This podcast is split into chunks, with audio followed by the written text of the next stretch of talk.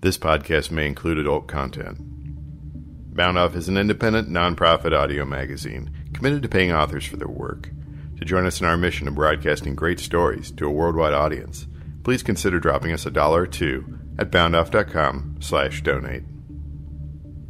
Support for this episode comes from the Loft Literary Center, located in Minneapolis, Minnesota, one of the nation's leading literary nonprofits, offering a wide array of online creative writing classes for all levels and genres. Online classes are offered seasonally. Find out how to register at loft.org.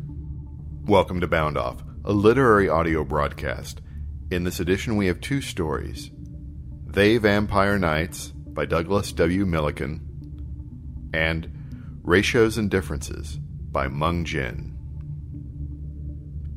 They Vampire Nights, written and read by Douglas W. Milliken. Listing time 3 minutes 35 seconds.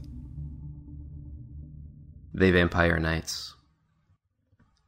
The bus stops and the woman gets off with the girl child carried tight to her chest. No one else gets on or off. The bus pulls away and they're alone. There are white chickens and animal sounds and human sounds surrounding, and the girl weighs nothing in her arms. The woman stands where the bus left them for a long time, just looking, not sure which way to go. Mud streets and thatch roofs and tin roofs and smoke.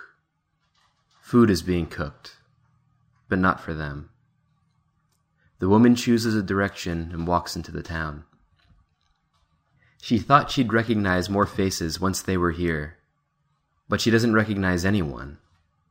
She had not counted on making this mistake. It is not yet dark, but coming, and sometimes she's surprised to turn a corner and run up against the forest's black wall. Or sometimes the forest lunges into town, cuts off a street, as if reclaiming what it once lost. There are children running, and dogs too, in the narrow paths and alleys. But all of them seem so far away. Their barks and laughter distant echoes in a valley. This town, the woman reminds herself, is too small to get lost in. This town is too small to get lost in. Held tight to her chest, the girl child is a silence, arms fastened around the woman's neck and shoulders, one cool ear pressed to her cheek. There will be no other bus until morning. She barely weighs a thing. Like water in a leaky tub, the light drains from the air, grows thinner, people giving her space to pass as her hunger becomes a living thing in her belly. But she's ignored fiercer animals before. It is a tense, dimming hour of looking before she finally leaves the girl at a friendly looking house. Wide eyes gleaming with sympathy taking her in, then crosses back through town to a tin roofed building with a brightly colored mural painted on its walls green and yellow and orange. Standing outside the building's door, she feels like the animals of the forest are taunting her. But this forest is made of paint. Inside is a packed dirt floor, a wooden stage, and little else. A man on stage runs records on some turntables.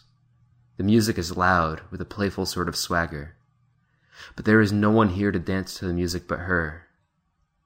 Distant echoes in the valley. The woman does not dance. Sometimes the man slips on a pair of chunky headphones and leans in close over the turntables. Then the music changes.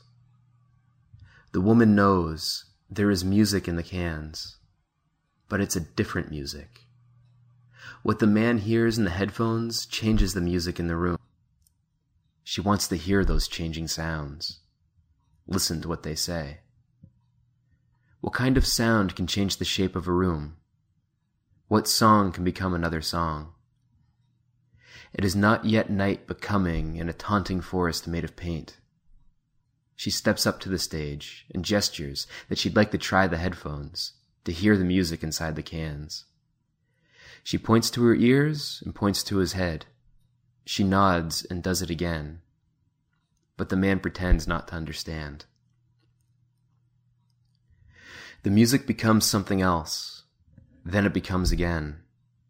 She turns away from the stage and sits on a bench along the back wall.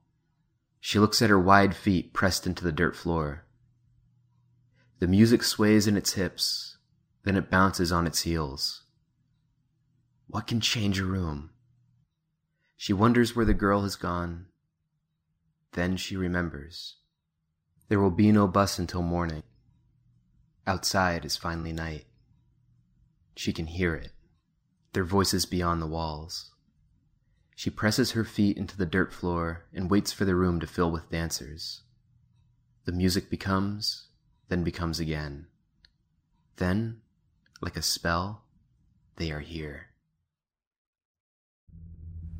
Douglas W. Milliken is the author of the codex White Horses, Nada 2010, and the forthcoming letterpress edition, Arena, Clark Avenue Inc., 2014. Other work also appears in McSweeney's the Believer, and Slice. www.douglaswmilliken.com. Ratios and Differences. Written and read by Meng Jin. Listing time 9 minutes 8 seconds. Ratios and Differences. Nowadays, it's hard to find a woman, he says, with a pretty face and pretty feet. I say, is that so? I say it because I'm afraid that if I don't respond, he'll evaporate. He has appeared to me on this faux rustic trail, a breath away from the city, where I was walking alone barefoot, grasping at the tails of a petering heartbreak. That is to say, I was looking for a person to love. Once, he says, I cultivated a foot fetish. It was an exploratory time. Or you could say, I was bored. He nods, as if he's explained something. I look at my toes. A flap of purple nail polish has chipped off from the big one, and the pinky toe on my left foot has, over the years, evolved into an impressive callus. There is a dab of purple on what could have once been a nail, but it's mostly just for show. He scans me with cold eyes. Years later, after he's broken my heart, he invites me to visit him in New Mexico. I want to tell him, you can't just invite me to New Mexico when you've broken my heart, but I bite my tongue. It isn't the invitation I want him to take back. Besides, it's an exploratory time. I tell my boyfriend, a younger man I'm afraid to love, I'm going to New Mexico to see a man whose memory I love more than I think I love you. But, the younger man says, your vacation days are so precious. It's a fair point. I say, you may have traveled the world, but I've never even seen the Grand Canyon. The Grand Canyon is in Arizona, he says. His arms glisten, the muscles round and taut, and I consider how pretty and smooth he is, with equal ounces of endearment and regret. Don't show off, I say. I wear sandals though it isn't quite warm enough. I glance from my feet to his face. My feet are turning blue. His face is wearing the intense look, the one that makes it difficult to tell if he cares. He isn't looking at my feet, and he isn't looking at my face. Instead, he stares at my breasts. I wonder about the correlation of breasts to faces and breasts to feet. He stares at my breasts and I stare at my feet and his face for a long time, wondering if we're going to fuck. When his friend Brutus, who sometimes comes over to smoke his cannabis, comes over. Whoa, he says, looking at my feet. Nice padaya. I am wearing a blushing coral nail polish this time, and nothing is chipped. Brutus slips an arm around my waist and says, You want to get out of here? And we go into my ex boyfriend's bedroom, where Brutus pushes me onto the bed and we start making out. He's just about to deep throat me with his tongue when my ex boyfriend comes into his room swinging a steak knife, grabs the back of Brutus's shirt, and pulls him off of me. Get off of her, he says. Brutus says, No way. I'm wondering if I should stand up for Brutus when my ex boyfriend starts to plunge the steak knife into Brutus's heart. I jump off his bed and throw myself in front of Brutus. No, I say. I love him. The knife grazes my cheek. I wipe away some blood. Later, when everything's worked out, I get my suitcase and leave with Brutus, who apologizes for not carrying my bags. He's normally a gentleman, he says, but he's just been stabbed. I understand, I say. At Brutus's place, I nurse him back to health maybe thinking that the hole in his chest represents the subtraction of my ex boyfriend from the younger man, or the negative of the sum of my ex boyfriend and Brutus, or the sum of the differences of the two, and soon we can't even tell there was once a hole. Brutus and I do the things people do to fall in love. We eat from each other's hands sing, shout our favorite songs, carve our initials into the furniture, write poetry for each other, and weep while holding hands. We almost have a child. Then it's time to go back. Goodbye, Brutus, I say. I think about the younger man in New York with a twinge of warmth. I think about his calves, how round and hard they are. I think I may be ready now to love him. Brutus waves and presses his hand over his heart, where there was once that hole. I touch my cheek.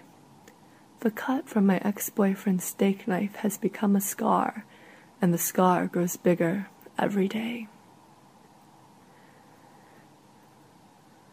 My younger man glows. While I've been in New Mexico, he's been at the beach, and his skin has this healthy luster that makes me want to rub my face all over it. I'm back, I say. My younger man says, squinting at my face, You've gotten so old. Is it even you? he says. Your face is gashed your feet are lumpy. Your butt accentuates the cellulite around your legs. Everything's changed. A world weariness lines your eyes. Your cheeks sag. Your step is not carefree, and frankly, you don't even seem like the person you were. I wait for him to say something nice. You aren't ugly, but you'll never be beautiful again. I say, I understand. Not because I do, but because I don't want to say, after everything, I did come back. I am older after all, and understanding should come naturally with age. My younger man's sheets and blankets twist on his bed, orange and yellow and red in the wrinkled mess, we might have made love, but his door will close behind me, and he will vanish so perfectly from who I am that on the street, in the reflections of store fronts and strangers' eyeglasses, in the puddles of last night's rain, I will not even appear changed. I look at him one last time and I admire for the first time how well proportioned he is, though it isn't that the ratios of his feet to his face. his muscle tone to his strength, his height to his presence, or his words to his heart are just right. He certainly is not perfect, but his imperfections come together so that, as a man, an existence, he somehow makes sense. Meng Jin was born in Shanghai and lives in Brooklyn. She is currently pursuing her MFA in fiction writing at Hunter College in New York. Listener supported Bound Off is made possible by grants from the Kern Family Endowed Fund. Further support comes from the Google Grants Program. Thanks for listening to this edition of Bound Off. Copyright Bound Off and the respective authors, all rights reserved. Visit our website at boundoff.com for information about our broadcasts and how to submit your stories.